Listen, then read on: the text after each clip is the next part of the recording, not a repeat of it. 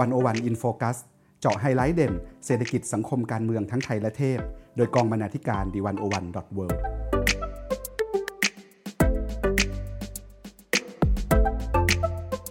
สวัสดีค่ะ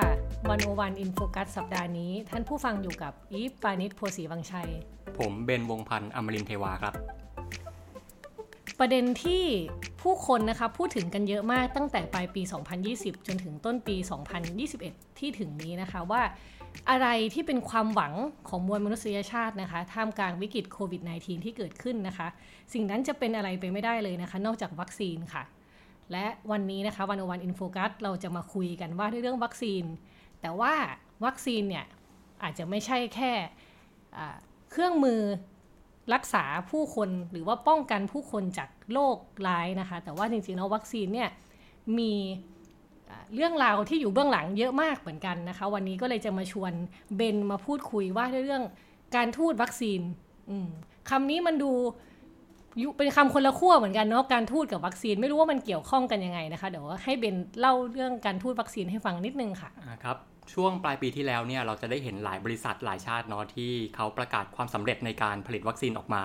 นะครับซึ่งหลังจากนั้นก็จะตามมาด้วยดีลการซื้อขายเยอะแยะมากมาย ระหว่างประเทศนู้นประเทศนี้นะครับแต่ว่าการซื้อขายเนี่ยมันจะไม่ใช่เป็นการซื้อขายที่ตรงไปตรงมา เหมือนเวลาที่เราไปตลาดเนาะแบบเรามีเงินเราซื้อ เรามีของเราขายเราอยากขายแค่นั้น ใครซื้อขายกันตามตลาดแค่นั้นมันไม่ใช่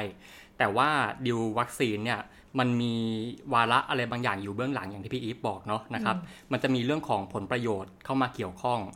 คนขายเขาจะเลือกว่าขายกับใคร คนซื้อเลือกว่าซื้อกับใคร หรือบางทีคนขายเนี่ยบางทีไม่ได้ขายด้วยซ้ำบางทีให้ฟรีเลยด้วยซ้ำหรือบางทีก็จะบอกว่าอะช่วยร่วมมือกับเราที่จะผลิตหน่อย ช่วยร่วมมือกับเราที่จะทดสอบหน่อย แล้วเราจะให้วัคซีนเป็นกลุ่มแรก ๆ ก็จะมีอะไรประมาณนี้เกิดขึ้นนะครับผม คือถ้าถามว่าวัคซีนเนี่ยมันสำคัญยังไงทำไมมันถึงเกิด การทูตวัคซีนขึ้นมาเนี่ยต้องย้อนไปให้ฟังนิดนึงนะครับว่าโควิด -19 เนี่ยคือทำให้เราทุกคนเนี่ยกำลังสับสนวุ่นวายกันมากเนาะชีวิตเราปั่นป่วนมากนะครับวัคซีนเนี่ยกำลังเป็นสิ่งที่คนทั่วโลกเนี่ยกำลังต้องการเหนือสิ่งอื่นใดเลยในตอนนี้นะครับเป็นความหวังเดียว และยังเป็นเรียกว่าเป็นแรไอเทมด้วย เพราะว่าผลิตออกมาเนี่ยไม่ได้ออกมาทีเดียวเป็นล้านๆนะครับ ผลิตออกมาได้น้อย คนที่ผลิตได้ก็จะมีแค่ไม่กี่ชาติไม่กี่บริษัทเท่านั้น มีแต่ชาติมหาอำนาจเท่านั้นด้วยที่ผลิตได้ครับชาติร่ำรวยอย่างอเมริกาอย่างจีนรัสเซียอะไรพวกนี้ที่ผลิตได้นะครับ ประเทศเรามีเป็นร้อยๆ แต่ที่ผลิตได้เนี่ยมีไม่กี่ประเทศเท่านั้นนะครับผมเพราะฉะนั้นคนที่จะผลิตวัคซีนขึ้นมาได้ และเป็นเจ้าของวัคซีนออกมาได้เนี่ยก็จะเป็นคนที่ทุกชาติจะจับจ้องครับผมคือเป็นชาติที่เนื้อหอม แบบใครๆก็อยากได้วัคซีนใช่ไหมครับในตอนนี้ ก็คนที่เป็นเจ้าของวัคซีนเนี่ยก็จะมีอำนาจต่อรองขึ้นมาทันทีนะครับเขาจะสามารถใช้วัคซีนตรงนี้เข้าไปเป็นใบเบิกทาง สมมุติว่าประเทศนี้อยากจะเข้าไปสารสัมพันธ์ อยากจะเข้าไปแลกเปลี่ยนผลประโยชน์อะไรต่างๆเนี่ยฮะเขาก็จะมีโอกาสที่จะใช้วัคซีนตรงนี้เข้าไปเป็นใบเบิกทาง ที่จะแผ่ขยายอิทธิพล แผ่ขยายอำนาจเข้าไปได้นะครับ คราวนี้นอกจากการซื้อขายธรรมดาเนี่ยอย่างที่ผมพูดไปเกริ่นไปนิดนึงว่ามันจะมีทั้งการให้ฟรีการให้อาจจะเป็นเงินกู้ให้ไปซื้อวัคซีน หรืออาจจะให้เป็นโครงการความร่วมมือต่างๆเนี่ยนะครับแต่ว่าเราต้องรู้อย่างหนึ่งว่าของฟรีมันไม่มีในโลกฮะไม่มีประเทศไหนที่จะให้อะไรกับใครฟรีๆเนาะใครจะมาใจดีกับเราเฉยๆมันเป็นไปไม่เป็นไปได้ยากเป็นไปได้ยากนะครับแบบประเทศแต่ละประเทศเนี่ยที่จะให้อะไรกับใครฟรีๆให้เงินฟรีๆอย่างเงี้ยมันมันเป็นไปไม่ได้ครับผมคือการที่ทำ ดีลวัคซีนลักษณะนี้การให้ฟรีอะไรก็ตามเนี่ยมันก็เหมือนเป็นซอฟต์พาวเวอร์อย่างหนึ่งนะครับเหมือนอย่างสมัยก่อน ถ้ายกตัวอย่างอย่างเช่นอเมริกาในสมัยสงครามเย็นเนี่ยที่เขาจะให้เงินเงินกู้ให้เงินพัฒนากับหลาย ๆ ประเทศรวมถึงประเทศไทยประเทศในอาเซียนเนี่ยครับผมก็คือการที่อเมริกาให้เงินเนี่ยมันจะแลกกับการที่เขาเข้ามามีอิทธิพลในภูมิภาคเรานะครับ หรือเอาง่าย ๆนะฮะเอาที่เห็นชัดหน่อยที่ใกล้ตัวหน่อยก็คือจีนในตอนนี้นะครับมีโครงการเส้นทางสายไหมมีการให้ ความช่วยเหลือทางการเงินมากมายนะครับ ก็คือต้องการที่จะแลกกับการที่จีนจะเข้ามามีบทบาทอะไรบางอย่าง หรือเข้ามาเก็บเกี่ยวผลประโยชน์อะไรบางอย่างนะครับ และตอนนี้คือพอมีวัคซีนขึ้นมาเนี่ยวัคซีนก็กลายเป็นเครื่องมือใหม่นะครับที่เข้ามาแทนที่นโยบายอื่นๆที่ที่ผ่านมาอย่างเช่น เมื่อก่อนก็จะเป็นเรื่องเงิน เมื่อก่อนเป็นเรื่องโครงการโครงสร้างพื้นฐาน ตอนนี้ก็จะเป็นเรื่องวัคซีนแทนนะครับผม แต่คราวนี้ความซับซ้อนมันอยู่ตรงนี้ครับผมว่าชาติที่ผลิตวัคซีนได้เนี่ยมันไม่ได้มีแค่ชาติเดียว ไม่ได้มีแค่อเมริกาชาติเดียวไม่ได้มีแค่จีนชาติเดียวนะครับหลาย ๆ ชาติผลิตได้ มีอเมริกามีจีนมีรัสเซียอินเดียนะครับผมคราวนี้ทุกคนก็คิดคล้าย ๆ กันนะครับว่าเขาอยากจะใช้วัคซีนเข้าไปเป็นใบเบิกทางในแต่ละภูมิภาค และคราวนี้มันไม่ใช่ว่าทุกคนเขาแบ่งกัน อย่างเช่นว่าอะ you อเมริกา you ไปภูมิภาคนี้นะ จีน you ไปภูมิภาคนี้มันไม่ใช่ กลายเป็นว่าทุกคนเนี่ยหลายหลายชาติเนี่ยมองที่ภูมิภาคเดียวกัน เนี่ยจีนจีนอเมริกาจีนอินเดียต้องการเข้ามาอาเซียนนะครับเอเชียใต้จีนอินเดียก็แย่งกันเลยครับมันก็เลยเป็นความซับซ้อนตรงนี้ มันเลยทำให้การทูตวัคซีนเนี่ยมันมีในยักษ์ของการแข่งขันอยู่นะครับมันก็อาจจะเรียกได้เลยว่าเป็นสงครามการทูตวัคซีนนะครับคืออย่างก่อนหน้านี้เรามีเรื่องสงครามการค้า มีเรื่องสงครามเทคโนโลยีนะครับนับจากนี้ปี 2021เนี่ยเราก็จะมีสงครามการทูตวัคซีนขึ้นมาอีกอันหนึ่งด้วยครับผมค่ะค่ะ แล้วมันมีความเป็นไปได้ยังไงบ้างคะในเราสามารถแบบแจกแจงออกมาได้เลยไหมว่าไอสถานการณ์ที่มันซับซ้อนยุ่งเหยิงอยู่เนี่ยมันมีความเป็นไปได้ยังไงบ้างในระเบียบโลกแบบใหม่เนี่ยค่ะ ครับถ้าให้ตอบนะคะคือต้องย้อนไปเดือนกรกฎาคมปีที่แล้ว มีนักรัฐศาสตร์คนหนึ่งนะคะชื่อว่าเอียนเบรเมอร์เนี่ยเขาได้ทำนายออกมาว่ามันจะเป็นไปได้ทั้งหมด 3 รูปแบบนะครับ รูปแบบแรกเนี่ยเขาบอกว่ามันจะเป็นแบบที่ตัวใครตัวมัน การแจกจ่ายวัคซีนเนี่ยตัวใครตัวมันแปลว่าอะไรนะครับอะคราวนี้ถ้าถามว่าวัคซีนแบบตัวใครตัวมันเนี่ยคืออะไรเนาะคือแต่ละชาติเนี่ยก็พยายามที่จะครอบครองวัคซีนให้ได้อยู่แล้วนะครับผมคือพอผลิตได้แล้วปุ๊บเขาก็จะแจกให้กับคนในชาติตัวเองก่อน อืมพอเหลือปุ๊บค่อยจะแบ่งให้ประเทศอื่น ค่อยขายให้ชาติอื่นต่อไปนะครับ คือให้คนในประเทศตัวเองก่อน ชาติอื่นจะเป็นไงไม่สนใจ ขอให้คนในประเทศเราเนี่ยได้วัคซีนครบก่อน นะครับคราวนี้ไอสถานการณ์แบบนี้เราเรียกได้ว่าเป็นชาตินิยมวัคซีน หรือเป็นวัคซีน nationalism ก็คือว่าอะชาติเรามาก่อนนะ ชาติอื่น รอรับส่วนเหลือจากเรารอรับส่วนแบ่งจากเราทีหลังเอาไว้ทีหลังใช่ อันนี้จะเรียกว่าเป็นวัคซีน nationalism นะครับซึ่งสถานการณ์แบบนี้จริงๆ มันเกิดขึ้นมาแล้วหลายครั้งทุกครั้งที่มีโรคระบาดนะครับไม่ว่าจะเป็นเรื่องอย่างล่าสุดเลยคือหวัด 2009 H1N1 เนี่ยครับผม หรือว่าจะเป็นโรคอย่าง HIV เป็นโรคอย่างโปลิโอ ก็จะมีเหตุการณ์ลักษณะนี้เกิดขึ้นว่าจะมีประเทศที่เขาสามารถผลิตวัคซีนได้ ประเทศที่สามารถมีเงินซื้อวัคซีนได้ เขาก็จะพยายามเก็บวัคซีนให้ตัวเองก่อนนะครับก่อนที่จะแบ่งให้ประเทศอื่นนะครับ แล้วชาติที่จะเข้าถึงวัคซีนได้ก่อนก็คือชาติแบบไหน ชาติร่ำรวยถูกต้องไหมครับเป็นชาติที่พัฒนาแล้วอย่างอเมริกาชาติยุโรปอะไรเงี้ยเขาสามารถผลิตได้หรือไม่อาจจะไม่ผลิตได้แต่ว่ามีเงินที่จะซื้อวัคซีนได้ก่อนนะครับ ชาติพวกนี้ก็จะเข้าถึงวัคซีนได้ก่อนขณะที่ชาติยากจนเนี่ยก็คือนั่งมองตาปิบๆกันไปเนาะรอรับส่วนแบ่งรอรับรอให้เขาแจกในประเทศที่ครบก่อนแล้วค่อยรับทีหลังนะครับผมซึ่งและอีกอย่างหนึ่งคือ เหตุการณ์แบบนี้จะทำให้ชาติที่มีวัคซีนเนี่ยเขาจะมีอำนาจต่อรองสูงมาก เพราะว่าเขาเป็นผู้ผูกขาดวัคซีนนะครับเขาจะสามารถเอาวัคซีนตรงนี้เข้าไปเล่นเกมการทูตได้แบบเข้มข้นมาก แต่สถานการณ์แบบนี้มันไม่ได้เป็นผลดีเท่าไหร่ในยุคนี้เนาะเพราะว่าคือต้องรู้อย่างหนึ่งว่าในช่วงโควิดนะครับมันไม่เหมือนการระบาดที่เราแล้วมานะครับ เพราะว่าเรื่องโควิดเนี่ยมันเกี่ยวข้องกับวิกฤตเศรษฐกิจด้วย ซึ่งเป็นช่วงที่โลกเนี่ยกำลัง มีห่วงโซ่ มีสายใยที่เชื่อมต่อกันหนาแน่นมากนะครับคือประเทศหนึ่งล้มประเทศข้างๆก็ล้ม มันเป็นโดมิโนครับผมคือถ้าสมมติว่ามีประเทศหนึ่งที่ผลิตวัคซีนได้ก่อน และแจกในประเทศตัวเองครบได้ก่อน มันก็ไม่ได้แปลว่าประเทศนั้นจะฟื้นตัวได้นะครับผมคือการที่จะฟื้นตัวได้เนี่ยแปลว่าชาติอื่นก็ต้องฟื้นเหมือนกันนะครับชาติหนึ่งฟื้นชาติหนึ่งมีวัคซีน ชาติอื่นก็ต้องได้วัคซีนเหมือนกัน มันมันต้องเป็นอย่างนั้นนะครับผม เพราะฉะนั้นไอสถานการณ์แบบ ตัวใครตัวมันแบบเป็นวัคซีนชาตินิยมเนี่ยมันไม่ได้เป็นผลดีกับโลกในตอนนี้เท่าไหร่ คือจะเอาแต่ตัวเองก็ไม่ได้ ถ้าคนอื่นไม่ขึ้นด้วยตัวเองก็พังเหมือนกัน ใช่ครับผมเพราะตอนนี้เป็นโลกโลกาภิวัตน์เนาะคือเราปฏิเสธไม่ได้ว่าแบบห่วงโซ่เศรษฐกิจเราเชื่อมโยงกันหนาแน่นมากในตอนนี้นะครับเพราะฉะนั้นเนี่ยก็เลยมีคนคิดว่าอยากให้เป็นรูปแบบที่2นะครับเป็นอีกรูปแบบหนึ่งก็คือเป็นเขาบอกเลยว่าวัคซีนเนี่ยต้องเป็นของคนทั่วโลก ไม่ได้เป็นของชาติใดชาติหนึ่งเท่านั้น ดูเป็นวิธีคิดในอุดมคติมากเลยนะคะวัคซีนของคนทั้งโลกไอเดียข้างยูโทเปียนิดนึงนะครับผมคือต่อให้ไอเดียนะคะคือต่อให้ชาติไหนจะผลิตออกมาได้เนี่ยก็ไม่ได้แปลว่าชาตินั้นจะเป็นเจ้าของวัคซีนนะครับอเมริกาผลิตได้เยอรมันผลิตได้ สุดท้ายต้องส่งเข้าที่กองกลางของโลก แล้วค่อยไปจัดสรรค่อยไปแบ่งกัน ว่าจะแบ่งยังไงยังไงนะครับโดยที่โดยที่ไม่ได้ดูตามเชื้อชาติ ไม่ได้ดูตามประเทศครับผมซึ่งถ้าให้เปรียบเทียบง่ายๆนะครับรูปแบบเนี้ย อาจจะเหมือนกับระบอบคอมมิวนิสต์เนาะที่แบบว่าเรามีผลผลิตมา มันจะไม่ได้เป็นของเรา แต่ว่าสุดท้ายต้องส่งเข้ากองกลาง ส่งเข้ารัฐบาลกลางนะครับส่วนรูปแบบแรกที่บอกว่าเป็นตัวใครตัวมันเนี่ยก็อาจจะเหมือนทุนนิยมนะครับใครใครทำได้มากก็ได้นะครับ ใครทำไม่ได้ก็ไม่ได้ประมาณนี้ฮะถ้าเปรียบเทียบง่ายๆก็จะประมาณนี้นะครับ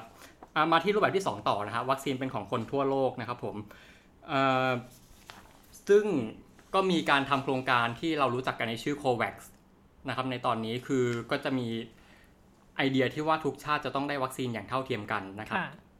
เศรษฐกิจโตไปพร้อมกันนะครับทุกคือการแบ่งวัคซีนเนี่ยจะไม่ได้จะไม่ใช่ว่าชาติไหนได้ก่อนชาติไหนได้หลัง แต่ว่าดูตามสัดส่วนประชากรนะครับอย่างเช่นสมมุติล็อตแรกเราจะให้บุคลากรการแพทย์นะครับ เราก็ให้บุคลากรการแพทย์ของทุกชาติเลยนะครับไม่ได้เกี่ยงว่าจะเป็นชาติไหนชาติไหนนะครับผมส่วน คือตอนนี้โควิดก็มีประเทศเข้าร่วมแล้วถึงกว่า 180 ประเทศ ก็เกือบทั่วโลกแล้วนะครับผม ก็ส่วนคนที่เป็นประเทศที่เป็นประเทศยากจนก็จะได้รับวัคซีนฟรีนะครับก็จะมีเงินกองทุนที่มาช่วยเหลือให้นะครับ ส่วนประเทศที่เป็นรายได้สูงประเทศรายได้ปานกลางเนี่ยก็อาจจะต้องจ่ายเงินนิดนึงนะครับ ระบบก็จะประมาณนี้เรื่องของ COVAX นะครับ อันนี้คือฉากทัศที่2นะครับ แต่ว่าคราวนี้สิ่งที่เกิดขึ้นตอนนี้มันกลายเป็นว่ามันไม่ได้เป็นทั้งฉากทัศที่ 1 และก็ไม่ได้เป็นทั้งฉากทัศที่2นะครับผมแต่ว่ามันเป็นทั้ง 2 แบบที่ปนกันอยู่ในตอนนี้ถ้าเราถ้าเราสังเกตดูนะครับผมคือทำไมถามว่าทำไมมันถึงปนกันเป็น 2 แบบนะครับมันเกิดขึ้นได้ยังไง เพราะว่าต้องไปย้อนดูโควัคนิดนึงนะครับผมโครงการที่บอกว่าวัคซีนเป็นของคนทั่วโลกเนี่ยคือว่าโควัคเนี่ยเขาไม่ได้มีอำนาจอะไรที่จะบังคับให้ทุกประเทศทั่วโลกต้องเข้าร่วมอ่าฮะค่ะครับผมคือมันเป็นการรวมกันแบบเฉพาะกิจขึ้นมา ประมาณนั้นใช่ไหมคือคือในแง่อำนาจมันไม่ได้มันไม่ได้แข็งแรงในการจัดการได้ขนาดนั้นใช่ครับซึ่งจริงๆก็จะคล้ายๆ กับระบบของสหประชาชาติเนาะที่แบบว่าโอเค ทุกประเทศเป็นสมาชิก แต่ว่าสุดท้ายแล้วไม่ได้มีกลไกที่จะบังคับว่าต้องทำตามนะครับสุดท้ายเราก็ยังเห็นหลายประเทศที่บางทีแหกธรรมเนียมแหกกฎอยู่นะฮะใน UN อันนี้โควิดก็เหมือนกัน คือต่อให้เราจะเป็นสมาชิกเนี่ยมันก็ไม่ได้มีกลไกอะไรที่จะบังคับว่าเราต้องทำตามกฎไม่ได้มีกลไกที่บังคับว่าเราจะต้องรอรับวัคซีนจากโควิดเท่านั้นนะฮะ คือโควิดจริงๆ ก็เปิดช่องเหมือนกันว่านอกจากคุณจะรับวัคซีนของเราเนี่ย คุณจะสามารถไปดิวกับประเทศไหนก็ได้นะครับเขาไม่ได้ห้ามแถมเปิดช่องให้ทำได้ด้วยนะครับ แล้วก็ซึ่งทุกประเทศในโลกเนี่ยก็คือเขาไม่ได้รอแค่โควิดอย่างเดียวนะครับเขาก็ไปดิวกับประเทศอื่นด้วยเหมือนกันถามว่าทำไมนะฮะทำไมเขาถึงไม่รอโควิดเพราะว่าคือโควิดด้วยศักยภาพตอนนี้นะครับเขาสามารถที่จะจัดหาวัคซีน แล้วก็กระจายวัคซีนได้เนี่ยนะครับ เพียง 20%ของประชากรแต่ละประเทศทั่วโลกเท่านั้นอืมซึ่งแต่ละประเทศเนี่ยเขาก็อยากที่จะให้วัคซีนกับคนครบให้เร็วที่สุดนะครับให้ครบร้อยเปอร์เซ็นต์เร็วที่สุดนะฮะยี่สิบเปอร์เซ็นในปีนี้แน่นอนว่ามันช้าเกินไปนะครับเพราะฉะนั้นรอไม่ได้ บางทีบางประเทศรอไม่ได้ไม่ไหวแล้วอะไรแบบนี้ใช่แล้วมันมีเรื่องของเศรษฐกิจเข้ามาด้วยเนาะนะครับคือการฟื้นตัวเนี่ยมันรอไม่ได้นะครับเพราะฉะนั้นเนี่ยอีก 80%เขาจะต้องไปหาจากที่อื่นมานะครับ มันก็เลยเป็นรูปแบบนี้ครับผม มันมีทั้งการพึ่งพาทางโควัคมันมีทั้งการพึ่งพาการเจรจาแบบทวิภาคีนะครับทำให้โลกเนี่ยมันมันมันเป็น 2 แบบเนี่ยครับมันมีทั้งพึ่งพาพึ่งพาประชาคมโลกมีทั้งพึ่งพาการเจรจาแบบแบบประเทศต่อประเทศนะครับผมอีกอย่างหนึ่งอีกปัญหาหนึ่งเลยคือโควัคเนี่ยมันมันค่อนข้างจะระส่ำอยู่นิดนึงนะครับ เพราะว่าตอนนี้มันมีปัญหาว่าประเทศร่ำรวยหลายประเทศเนี่ยพยายามกว้านซื้อวัคซีน กว้านซื้อวัคซีน คราวนี้พอกว้านซื้อปุ๊บทำให้วัคซีนขาดตลาด วัคซีนราคาแพงขึ้น ตอนนี้โควิดก็จะเจอปัญหาว่าเขาไม่สามารถจะหาซื้อวัคซีนได้ง่าย เพราะว่าอะหนึ่งราคาแพงขึ้น 2 คือมันน้อยลงนะครับ ตอนนี้ก็ยังไม่แน่ใจว่าที่บอกว่า 20%เนี่ยจะถึง 20%จริงหรือเปล่าด้วยนะครับผม เพราะฉะนั้นก็มันยิ่งตอกย้ำเลยครับว่าทุกประเทศเนี่ยจะต้องไปดีลกับประเทศอื่นตัวตัวไปในตัวด้วยครับผม ค่ะค่ะ เมื่อกี้เบนพูดเนาะว่าประเทศมหาอำนาจ เช่น แบบจีนรัสเซียหรืออินเดียอะไรเงี้ยเป็นคนที่สามารถผลิตวัคซีนได้เนาะทีเนี้ยมันก็เลยกลายเป็นว่าโหโลกมีตั้งกี่ร้อยประเทศ มีคนไม่กี่ถ้าเทียบประเทศเป็นคนเนาะเท่านั้นที่มีอำนาจในการจัดการโลกที่กำลังระสำระสายอยู่นะตอนนี้นะคะ ทีนี้เขาเขาแข่งกันยังไง มันลบกันยังไงไอ้สมรภูมิวัคซีนที่ว่ากันเนี่ยมันมันมีการแข่งขันกันยังไงบ้าง ครับโอเค อันนี้พูดในภาพรวมก่อนนะครับผมอย่างที่ผมบอกว่าหลักฉากทัดเนี่ยจะมี 2 แบบรวมกันนะครับคือเพราะฉะนั้นเนี่ยมันจะทำให้ชาติมหาอำนาจที่เขาผลิตวัคซีนได้ครับก็จะต้องเล่นเล่นเกม 2 แบบเล่นไพ่สองหน้านะครับคือในหน้าหนึ่งเนี่ยเขาก็จะยังเล่นเกมแบบทวิภาคี คือไปดีลกับประเทศต่อประเทศโดยตรงนะครับผมแต่อีก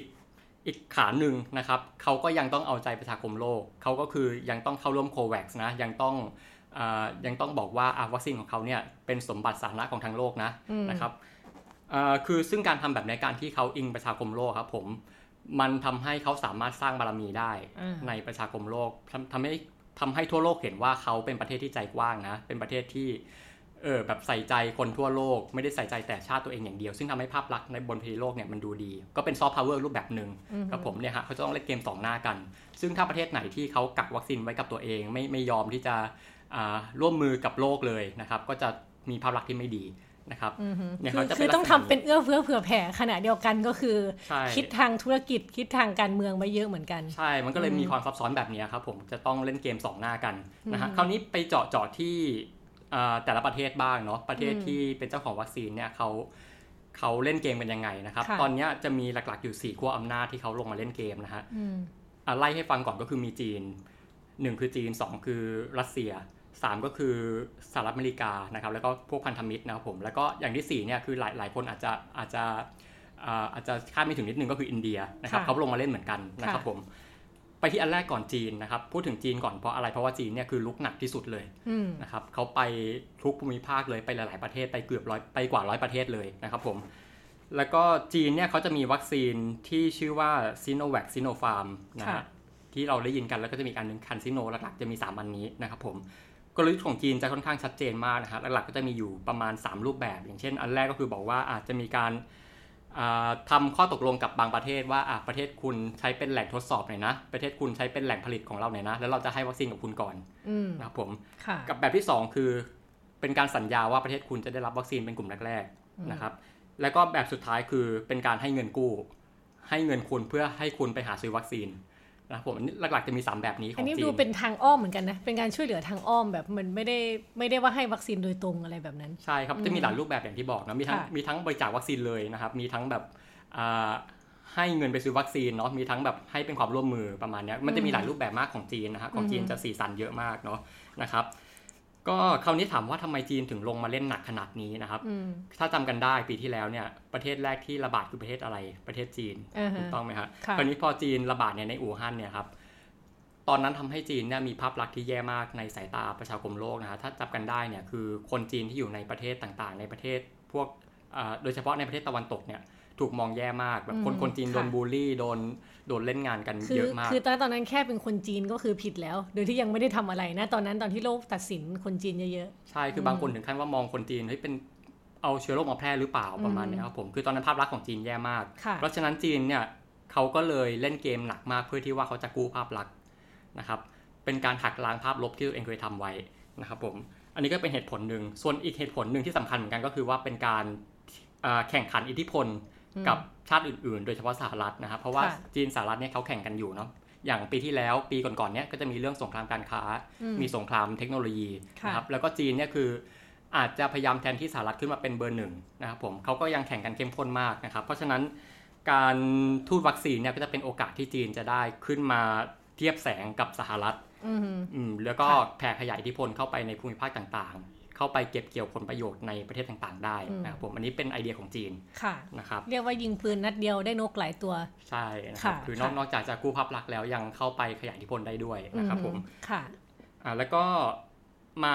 กลุ่มที่ 2 เลยแล้วกันนะครับ ก็คือรัสเซียนะครับรัสเซียเนี่ยเรารู้จักกันในชื่อสปุตนิกชื่อวัคซีนของเขานะครับสปุตนิกวีนะครับผมรัสเซียเนี่ยก็รุกหนักมากเหมือนกันนะครับรัสเซียพยายามจะเป็น ประเทศแรกที่ผลิตวัคซีนได้ถ้าเราเห็นข่าวนะครับผมเพราะว่าความเป็นคนแรกเนี่ยถือว่าสำคัญมาก มันคือการประกาศศักดาว่าฉันทำได้ก่อนนะครับมันคือการประกาศแสนยานุภาพบนเวทีโลกเป็นซอฟต์พาวเวอร์อย่างหนึ่งครับผมก็เหมือนสมัยสงครามเย็นที่เขามีการแข่งขันเรื่องอวกาศการส่งดาวเทียม ตอนนั้นรัสเซียก็เป็นชาติแรกที่ส่งดาวเทียมขึ้นอวกาศได้นะครับดาวเทียมก็ชื่อสปุตนิกตอนเหมือนกันในตอนนั้นนะครับ วัคซีนก็ตั้งชื่อล้อกันนะครับ ก็เป็นการ แสดงถึงว่ารัสเซียก็ต้องการจะเป็นคนแรกในสงครามวัคซีนเหมือนกันนะครับผมก็จะให้เซนต์เหมือนการแข่งขันในสงครามเย็นในตอนนั้นนะครับแต่ว่าจริงๆการเป็นคนแรกของรัสเซียในรอบนี้กลับไม่ได้สง่างามเท่าไหร่นะครับ เพราะว่าครับเพราะว่าการที่โอเคประกาศว่าเป็นชาติที่ผลิตวัคซีนชาติแรกได้ก็จริงอนุมัติได้ชาติแรกก็จริง แต่ว่าเป็นการอนุมัติที่ยังไม่ทันที่จะ ทดลองเสร็จสิ้นนะครับผมแบบยังไม่ทันที่จะทดลองเฟสสามเลยนะครับทำให้พอออกมาปุ๊บเนี่ยโอเค คุณเป็นชาติแรกก็จริงแต่ว่าเราจะเชื่อถือคุณได้หรอรีบเกินรีบเกินรีบเกินไปนะครับถ้าที่ตามข่าวเนี่ยคือรัสเซียเพิ่งจะอนุมัติเสร็จสิ้นจริงๆเนี่ยเพิ่งจะสองสามวันที่แล้วเองนะครับผมแต่ว่าเขาจะรีบรีบทีมประกาศมาตั้งแต่เดือนสิงหาคมนะครับตอนนี้ก็ทำให้หลายประเทศเนี่ยกังขานะครับว่าประสิทธิภาพเนี่ยจะไปได้จริงหรอนะครับผม แล้วก็อีกกลุ่มหนึ่งที่ไม่พูดถึงไม่ได้นะฮะคือกลุ่มของสหรัฐ แล้วก็พันธมิตรโลกตะวันตกต่างๆนะครับผมคือสหรัฐเนี่ยเขาแล้วก็โลกตะวันตกเนี่ยเขาจะมีข้อดีอย่างหนึ่งคือเขาสามารถผลิตวัคซีนได้สำเร็จทดลองสำเร็จเลยเป็นชาติแรกๆ เป็นกลุ่มแรก ๆ เลยของประเทศของโลกนะครับผมอย่างสหรัฐเนี่ยมีวัคซีนไฟเซอร์ออกมาก็เป็นกลุ่มแรกเลยนะครับแล้วก็อีกอย่างหนึ่งที่เป็นข้อดีของของฝั่งนี้ก็คือว่าเขาสามารถผลิตวัคซีนได้มีประสิทธิภาพดีมาก เป็นที่น่าเชื่อถือนะถ้าเปรียบเทียบระหว่างวัคซีนของสหรัฐ วัคซีนโลกตะวันตก กับวัคซีนจีนรัสเซียเนี่ยของฝั่งตะวันตกเนี่ยจะดูน่าเชื่อถือกว่าเยอะนะครับผมแต่ว่าคือถึงจะมีข้อดีพวกนี้ก็ตาม แต่ว่าก็น่าแปลกใจเหมือนกันที่ว่าประเทศอย่างสหรัฐแล้วก็โลกตะวันตกเนี่ยกลับไม่ได้เข้ามาเล่นเกมเยอะเท่าไหร่ไม่ได้เข้ามาเล่นเกมชัดเจนเท่าไหร่เพราะอะไรนะครับ เพราะว่าคือต้องอย่าลืมว่าประเทศตะวันตกหลาย ๆ ประเทศเนี่ยยังกำจัดโควิดไม่หมดเลย นะครับยังมีการระบาดอยู่เยอะมากนะฮะเป็นหลายเดือนแล้วก็ยังกำจัดไม่หมด เพราะฉะนั้นเนี่ยเขาอาจจะไม่ได้มีเวลาที่จะมาคิดถึงเรื่องนอกประเทศตัวเองมากเท่าไหร่นะครับเขาจะต้องมาคิดว่าจะทำไงให้ประเทศตัวเองเนี่ยการระบาดหมดไปซะก่อนนะครับอีกอย่างหนึ่งคือเรื่องของวัคซีนนะฮะวัคซีนที่ผลิตออกมาได้เขาก็อาจจะพยายามกันให้กับคนในกลุ่มประเทศตัวเองก่อน ให้กับคนในประเทศตัวเองก่อนนะครับผมนะครับแทนแทนที่ว่าจะได้เอาวัคซีนไป ไปเจรจาไปไปเล่ขายให้กับประเทศอื่นเนี่ยเขาก็ต้องเก็บไว้ให้กับตัวเองก่อนนะผมมันจะไม่เหมือนจีนที่ว่าจีนเนี่ยโอเค เป็นประเทศแรกที่เกิดระบาดก็จริง แต่ว่าสุดท้ายแล้วเขาสามารถจัดการได้ดีกว่านะครับเขาสามารถทำให้การระบาดหมดไปได้ในเวลารวดเร็วนะฮะทำให้เขามีเวลาที่จะไปคิดว่าเขาจะเอาวัคซีนไปแจกจ่ายใครได้นะครับอันนี้ก็จะเป็นความแตกต่างกันนะฮะแล้วก็อีกอย่างหนึ่งคือโลกตะวันตกเนี่ยตอนนี้จะมีปัญหาเรื่องของเขาพยายามกว้านซื้อวัคซีนเยอะนะครับซึ่งทำให้ภาพลักษณ์ของฝั่งนี้จะดูไม่ค่อยดีเท่าไหร่ ในสายตาชาวโลกในตอนนี้นะครับผมคือถ้าเทียบกับจีนเนี่ยตอนนี้ฝั่งสหรัฐกับโลกตะวันตกเนี่ยกำลังถือว่าแพ้จีนไปหลายกลุ่มเลยอ่าฮะค่ะจีนจีนเหมือนอยู่ตัวแล้ว แต่ว่าทางสหรัฐยังยังดูยังจัดการปัญหาภายในของตัวเองได้ไม่ดีเท่าไหร่นะใช่ครับผมและอีกอย่างหนึ่งคือเป็นเพราะน่าจะเป็นโดนัลด์ทรัมป์ด้วยที่เขาไม่ได้ให้ความสนใจกับโลกเท่าไหร่นะฮะคือเป็น America First ประมาณนี้ก็คือเขาก็เลยไม่ได้ที่จะสนใจประเทศอื่นมากนักในตอนนี้นะครับผมนะครับคราวนี้ แต่จริงๆ ก็มีบ้างเหมือนกันที่เป็นเรื่องการทุดวัคซีนนะครับ คือส่วนใหญ่เนี่ยจะเป็นการให้ความช่วยเหลือแบบเล็กน้อย อย่างเช่นมีการถ่ายทอดเทคนิคการผลิตให้นะครับ หรือว่ามีการให้เงินบริจาคนะครับ ให้เงินบริจาคเพื่อไปซื้อวัคซีน มีการให้เงินช่วยเหลือ มีการสัญญาบ้างว่าจะแบ่งวัคซีนให้ ถ้าเรามีวัคซีนส่วนเกินนะครับผมก็คือแล้วแล้วพอเปลี่ยนเป็นโจไบเดนนี่คิดว่าจะมีนโยบายที่เปลี่ยนไปบ้างไหมคะอันนี้น่าสนใจมากครับ เพราะว่าจริงๆ โจไบเดนเนี่ยแนวคิดคนละขั้วกับทรัมป์เลย นะครับโจไบเดนค่อนข้างที่จะให้ความสำคัญกับประชาคมโลกเนาะเท่าที่ดูนะครับผมเขาอย่างตอนสมัยโดนัลด์ทรัมป์เนี่ยเขาออกจาก WHO นะครับ แต่โจไบเดนเนี่ยให้คำมั่นเลยว่าจะกลับไป WHO ผมเพราะฉะนั้นเป็นไปได้สูงมากที่อเมริกาเนี่ยจะกลับมาพังงาดขึ้นมาอีกครั้ง จะกลับมา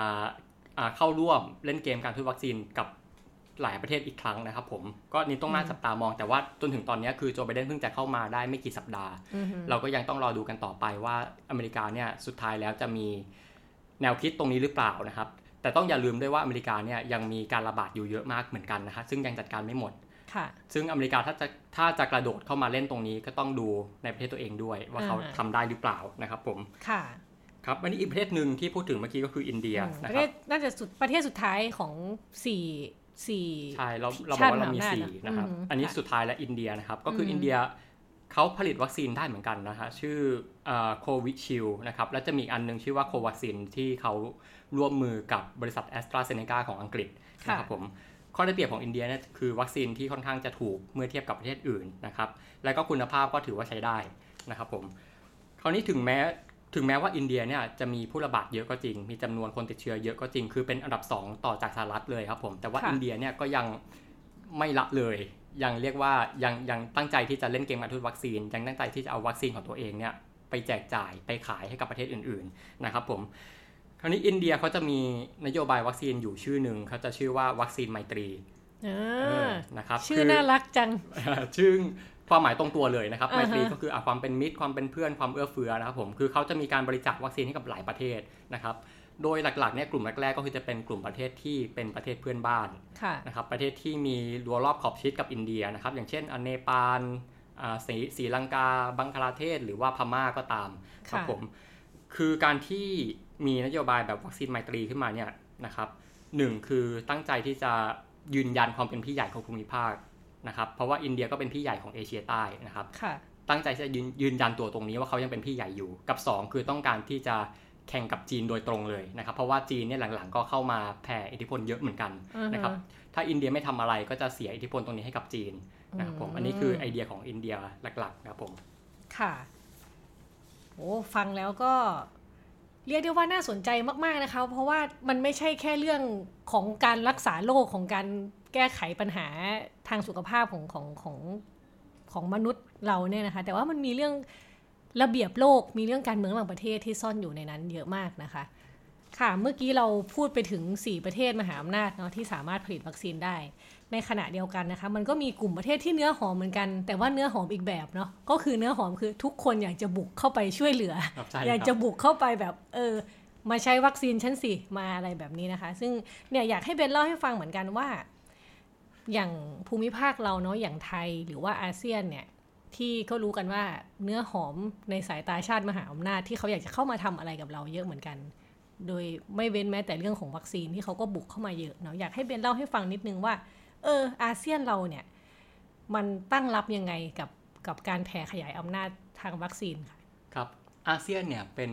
ภูมิภาคที่จริงๆอะหลายชาติมหาอำนาจพยายามเข้ามาเยอะมากนะครับผมเป็นมานานแล้วสหรัฐจีนญี่ปุ่นอินเดียอะไรต่างๆเข้ามานะครับ เพราะว่าเป็นจุดทางภูมิรัฐศาสตร์ที่มีความสำคัญมากกับโลกนะครับ ผมทำให้หลายประเทศเนี่ยต่างเข้ามานะครับ เพราะฉะนั้นเมื่อในตอนนี้มีเรื่องของวัคซีนเข้ามาด้วยนะครับ หลายชาติก็พยายามจะใช้การทุนวัคซีนเข้ามาเหมือนกันนะครับ หลักๆเลยแน่นอนจีนนะครับเขาไม่พลาดเพราะว่าอาเซียนเนี่ยมีพรมแดนติดกับจีนเยอะมากนะครับผม แล้วก็อาเซียนเนี่ยยังเป็นจุดยุทธศาสตร์ที่สำคัญมาก เขาสามารถเป็นทางออกทะเล เป็นทางออกทั้งทางบกทางทะเลต่างๆเนี่ยให้กับจีนได้หลายช่องทางมากค่ะนะครับเอ่อก็คืออย่างที่เราเห็นเนี่ยจีนเขาจะมีโครงการเส้นทางสายไหมทั้งทางบกทางทะเล ซึ่งจะผ่านหลายพื้นที่ในอาเซียนมากนะครับผม เพราะฉะนั้นการทุนวัคซีนเนี่ยก็จะเป็นประโยชน์กับอ่า กับโครงการต่างๆ ตรงนี้ ซึ่งจะทำให้จีนอาจจะมีอำนาจต่อรองกับการกับการพูดคุยผลประโยชน์ต่างๆ ในอนาคตได้ กับการทำโครงการอื่นๆ ในอนาคตได้นะครับ แล้วก็อีกประเด็นหนึ่งก็คือว่าตอนนี้ต้องอย่าลืมว่าในเอเชียตะวันออกเฉียงใต้นะครับ มีกรณีพิพาทกับจีนอืมหลายเรื่องนะครับค่ะหลักๆคือจะเป็นเรื่องของทะเลจีนใต้ แล้วก็อีกอันหนึ่งที่เพิ่งมาใหม่ก็คือเรื่องของแม่น้ำโขงที่จีนสร้างสร้างเขื่อนบริเวณเหนือแม่น้ำโขงจนทำให้ ประเทศอาเซียนเนี่ยเดือดร้อนเพราะว่าอะเจอปัญหาเรื่องน้ำแห้งแล้งประมาณเนี้ยครับผมค่ะคราวนี้เกี่ยวข้องยังไงกับเรื่องวัคซีนนะครับ เพราะว่าการที่จีนเข้ามาทำการทุนวัคซีน เข้ามาบริจาควัคซีนเข้ามาอ่าเข้ามามอบเงินมอบความช่วยเหลือต่างๆให้เนี่ยครับผมมันคือการสร้างอำนาจต่อรองเหนือกรณีพิพาทนะครับอือฮึเพราะว่า มันเรียกง่าย ๆ มันคือการใช้เงินฟาดหัว ค่ะ อันนี้ใช้คำง่ายๆเลยนะครับอ่าฮะซึ่งจริงๆจริงๆกลยุทธ์แบบเนี้ยมีมานานมากแล้วนะครับ ไม่ได้เพิ่งจะมีตอนวัคซีน อย่างเมื่อก่อนก็จะอยู่ในรูปของโครงการช่วยเหลือทางเศรษฐกิจ อยู่ในรูปของโครงการเส้นทางสายไหมนะครับผมอ่าจีนเนี่ยเอาเอาเงินมาแจกให้ เอาเงินช่วยเหลือมาให้ทำโครงการโครงสร้างพื้นฐานให้ต่างๆ ให้กับเนี่ยฟิลิปปินส์อินโดนีเซียมาเลเซียเนี่ยนะครับอือหือเพื่อที่ว่าจะให้ประเทศเหล่านี้สงบปากสงบคำลงค่ะในกรณีของอา กรณีพิพาทอย่างเช่นทะเลจีนใต้นะครับผมอือหือหรือว่าอย่างปีที่แล้ว ปีที่แล้วเลยที่โควิดเพิ่งเกิดใหม่ๆ ที่ยังไม่มีวัคซีนนะฮะจีนเขาก็เริ่มเล่นเริ่มเหมือนกันก็คือเขาเริ่มใช้หน้ากากกับอุปกรณ์การแพทย์นะครับอ่าผมมีการบริจาคอะไรนู่นนี่เยอะแยะมากมายนะครับค่ะก็คือพยายามที่จะใช้เงินฟาดหัวเพื่อให้ประเทศเราเนี้ยไม่แข่งกล้าวกับจีนมากเกินไปในกรณีพิพาทเหล่านี้ทำให้อือฮึจีนมีอำนาจต่อรองมากขึ้นค่ะนะครับผม เนี่ยครับนี่คือเป็นกลยุทธ์การเล่นไพ่สองหน้าของจีนเนาะก็คือด้านหนึ่งก็คือแข่งกล้าวในประเด็นพิพาทกับอีกด้านหนึ่งก็คือเล่นบทใจดีนะครับ แล้วก็อีกประเทศหนึ่งที่สำคัญเหมือนกันก็คือรัสเซียก็เข้ามาเยอะในในภูมิภาคอ๋นี้อคือรัสเซียกับถือว่าเงมันมันเป็นคู่แข่งกับจีนในภูมิภาคเอเชียตะวันออกเฉียงใต้คือถามว่าเป็นคู่แข่งไหมอาจจะไม่ชัดเจนขนาดนั้นนะครับผมอือฮึแต่ว่าคือรัสเซียก็มีความสนใจในอาเซียนมาพักใหญ่แล้วนะครับเขามีนโยบายที่ชื่อว่า Look East Policy นะครับคือตั้งใจที่จะมาสานสัมพันธ์กับในอาเซียน มากระชับความสัมพันธ์ความร่วมมือด้านเศรษฐกิจกับอาเซียนเยอะมาก อย่างที่บอกครับว่าเป็นเรื่องของความสำคัญด้านภูมิรัฐศาสตร์ของอาเซียนที่ทำให้หลายชาติอยากเข้ามา นะครับผมรัสเซียก็พยายามเข้ามาเล่นเกมตรงนี้เหมือนกันนะฮะค่ะแล้วก็ส่วนฝั่งของสหรัฐเองนะครับ ฝั่งสหรัฐฝั่งพันธมิตรเอง อย่างที่เล่าไปแล้วว่าว่าเขาไม่ได้เข้ามาเล่นเกมที่ชัดเจนเท่าไหร่นะครับ แต่ว่าก็จะมีบางชาติที่พยายามที่จะเล่นเกมเหมือนกันนะฮะคือตัวสหรัฐเองเนี่ยอาจจะไม่ได้เข้ามาทำอะไรมากมาย แต่ว่าเขาให้ชาติพันธมิตรเข้ามาทำแทนค่ะรับผมอย่างตอนนี้ในอาเซียนเนี่ยครับจะมียุทธศาสตร์ของอินโดแปซิฟิกนะฮะที่สหรัฐเนี่ย ในสมัยโดนัลด์ทรัมป์พยายามเดินหน้านะครับ พยายามปิดล้อมจีนนะครับ ก็จะมีชาติแกนนำของอินโดแปซิฟิกหลัก ๆ ก็คือมีอยู่ 4 ชาติที่เราเรียกว่า The Quad นะครับ มีสหรัฐ มีญี่ปุ่น ออสเตรเลีย แล้วก็อินเดียนะครับสหรัฐไม่ค่อยเล่นเท่าไหร่ เขาปล่อยให้อีก 3 ชาติเล่นนะครับผม อย่างญี่ปุ่นก็จะมีการเป็นการบริจาคเงินช่วยเหลือให้กับประเทศโดยเฉพาะในประเทศแม่น้ำโขงนะครับ เพื่อที่ให้เอาเงินไป ไปหาซื้ออุปกรณ์การแพทย์ไปหาซื้อวัคซีนนะครับผมส่วนออสเตรเลียก็ก็จะเล่นเล่นเยอะหน่อยเหมือนกันนะฮะก็คือ จะเป็นการให้ความช่วยเหลือทางการเงิน ความช่วยเหลือทางเทคนิคในการผลิตวัคซีนต่างๆนะฮะแล้วก็ออสเตรเลียเนี่ยยังสัญญาว่าจะแบ่งปันวัคซีนให้กับชาติอาเซียนบางชาติด้วยนะครับผมแล้วก็อีก ประเทศหนึ่งอินเดียนะครับอินเดียก็อย่างที่บอกว่าเขาค่อนข้างจะลุกหนักเหมือนกันนะครับโดยเฉพาะในพม่าเนี่ยในเมียนมาที่มีพรมแดนติดกับอินเดียนะครับเพราะว่าอินเดียก็พยายามที่จะเข้าไปกระชับความสัมพันธ์ กระชับความร่วมมือกับพม่ามานานแล้ว เพราะว่าด้วยความที่มีพรมแดนติดกันด้วยความที่พม่าเนี่ยถือว่าเป็นจุดยุทธศาสตร์ แล้วก็อีกเรื่องหนึ่งคือต้องการที่จะคานอิทธิพลของจีนนะครับเพราะว่าเมียนมาเนี่ย ติดทั้งอินเดียติดทั้งจีนนะครับจีนก็เข้ามาเมียนมาเยอะอินเดียเข้าเมียนมาเยอะเขาก็พยายามจะแข่งกันตรงนี้อยู่นะครับผมค่ะ แล้วไทยล่ะคะ ถ้าพูดเฉพาะไทยนี่ไทยถือว่าแบบเป็นที่จับตามอง หรือว่าได้รับเรียกว่าไงนะได้รับความสนใจจากชาติมหาอำนาจไหมว่าอยากจะเข้ามาอะไรกับเราเงี้ยครับคือคือไทยถ้าในตอนนี้เทียบกับชาติอื่นๆในอาเซียนอาจจะยังไม่ค่อยชัดเจนเท่าไหร่อาจจะยังไม่เห็นภาพชัดขนาดนั้นนะครับผม หรือว่าอย่างอย่างจีนเนี่ยไทยไทยก็ดู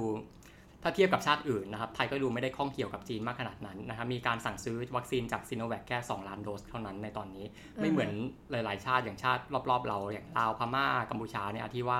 จีนบริจาควัคซีนให้เลยนะครับหรือว่าอย่างอินโดนีเซียที่จีนเข้าไปให้ความร่วมมือในการผลิตในการทดลองนะครับของไทยยังไม่ชัดเจนขนาดนั้นเมื่อเทียบกับชาติอื่น ๆ ในอาเซียนครับผมค่ะโอเคฟังดูอาเซียนนี่ก็ได้รับความสนใจ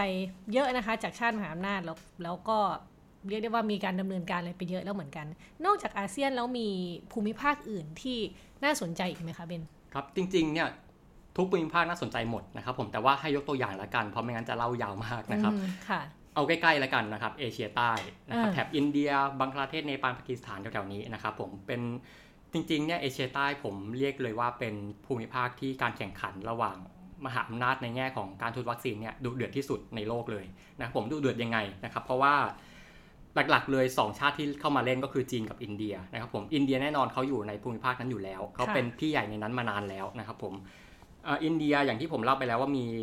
นโยบายวัคซีนไมตรีนะครับเขาบริจาควัคซีนให้กับหลายประเทศเพื่อนบ้านนะครับเนปาลภูฏานบังกลาเทศศรีลังกาอัฟกานิสถานมัลดีฟส์นะครับผมเกือบทุกประเทศในเอเชียใต้เลย ยกเว้นอยู่ชาติเดียวที่เขาไม่ให้ก็คือปากีสถานเพราะอะไรเพราะว่า ถ้าใครตามข่าวต่างประเทศเราจะรู้ว่าอินเดียกับปากีสถานเนี่ยเป็นศัตรูกันนะครับมีความขัดแย้งเรื่องพรมแดนแคชเมียร์มีความขัดแย้งมาตั้งแต่ประวัติศาสตร์นะครับผมก็ไม่แปลกใจที่ว่าปากีสถานจะไม่ได้วัคซีนจากอินเดียนะครับผมนี่ก็เนี่ยก็จะเห็นชัดเจนว่าปากีสถานทำยังไงล่ะเนี่ยนะฮะก็จะเห็นชัดเจนว่าเนี่ยครับเขาเขามีเขามีเรื่องของการเมืองเข้ามาเกี่ยวข้องด้วยเนี่ยอย่างพี่อีฟถามว่าปากีสถานทำยังไงใช่ไหมครับอย่าลืมว่ามีอีกชาติหนึ่งที่เข้ามาก็คือจีน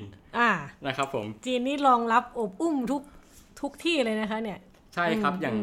จีนเนี่ยก็เป็นอีกประเทศที่เข้ามาเสนอบริจาควัคซีนให้กับหลายประเทศในเอเชียใต้นะครับ ปากีสถานก็เป็นหนึ่งในนั้นนะครับ ในเมื่อปากีสถานไม่ได้จากอินเดียก็เอาจากจีนแล้วกันนะครับ ก็คือเป็นการเห็นไหมครับ จะเป็นเรื่องของการเล่นเกมถ่วงดุลอำนาจกันนะครับผมคราวนี้จีนถามว่าทำไมจีนถึงเข้ามาในเอเชียใต้นะครับผมเพราะว่าเอเชียใต้มีพรมแดนที่ติดกับจีนเยอะมากนะครับ เป็นจุดยุทธศาสตร์เป็นทางออกทะเลที่สำคัญของจีนนะครับ คราวนี้การที่จีนเข้ามานะครับ ก็ทำให้อินเดียค่อนข้างที่จะประวัติท่านพึงเหมือนกันว่าจีนจะเข้ามาแทนที่ไหมนะครับเพราะฉะนั้นเนี่ยมันก็จะทำให้จีนกับอินเดียเนี่ยจะต้องแข่งอิทธิพลกันมาตลอดนะครับผมจีนเข้ามาอินเดียก็ต้องคอยคานนะครับและเมื่อในตอนนี้เมื่อมีเรื่องของการทุนวัคซีนเข้ามา จีนพยายามจะเข้ามา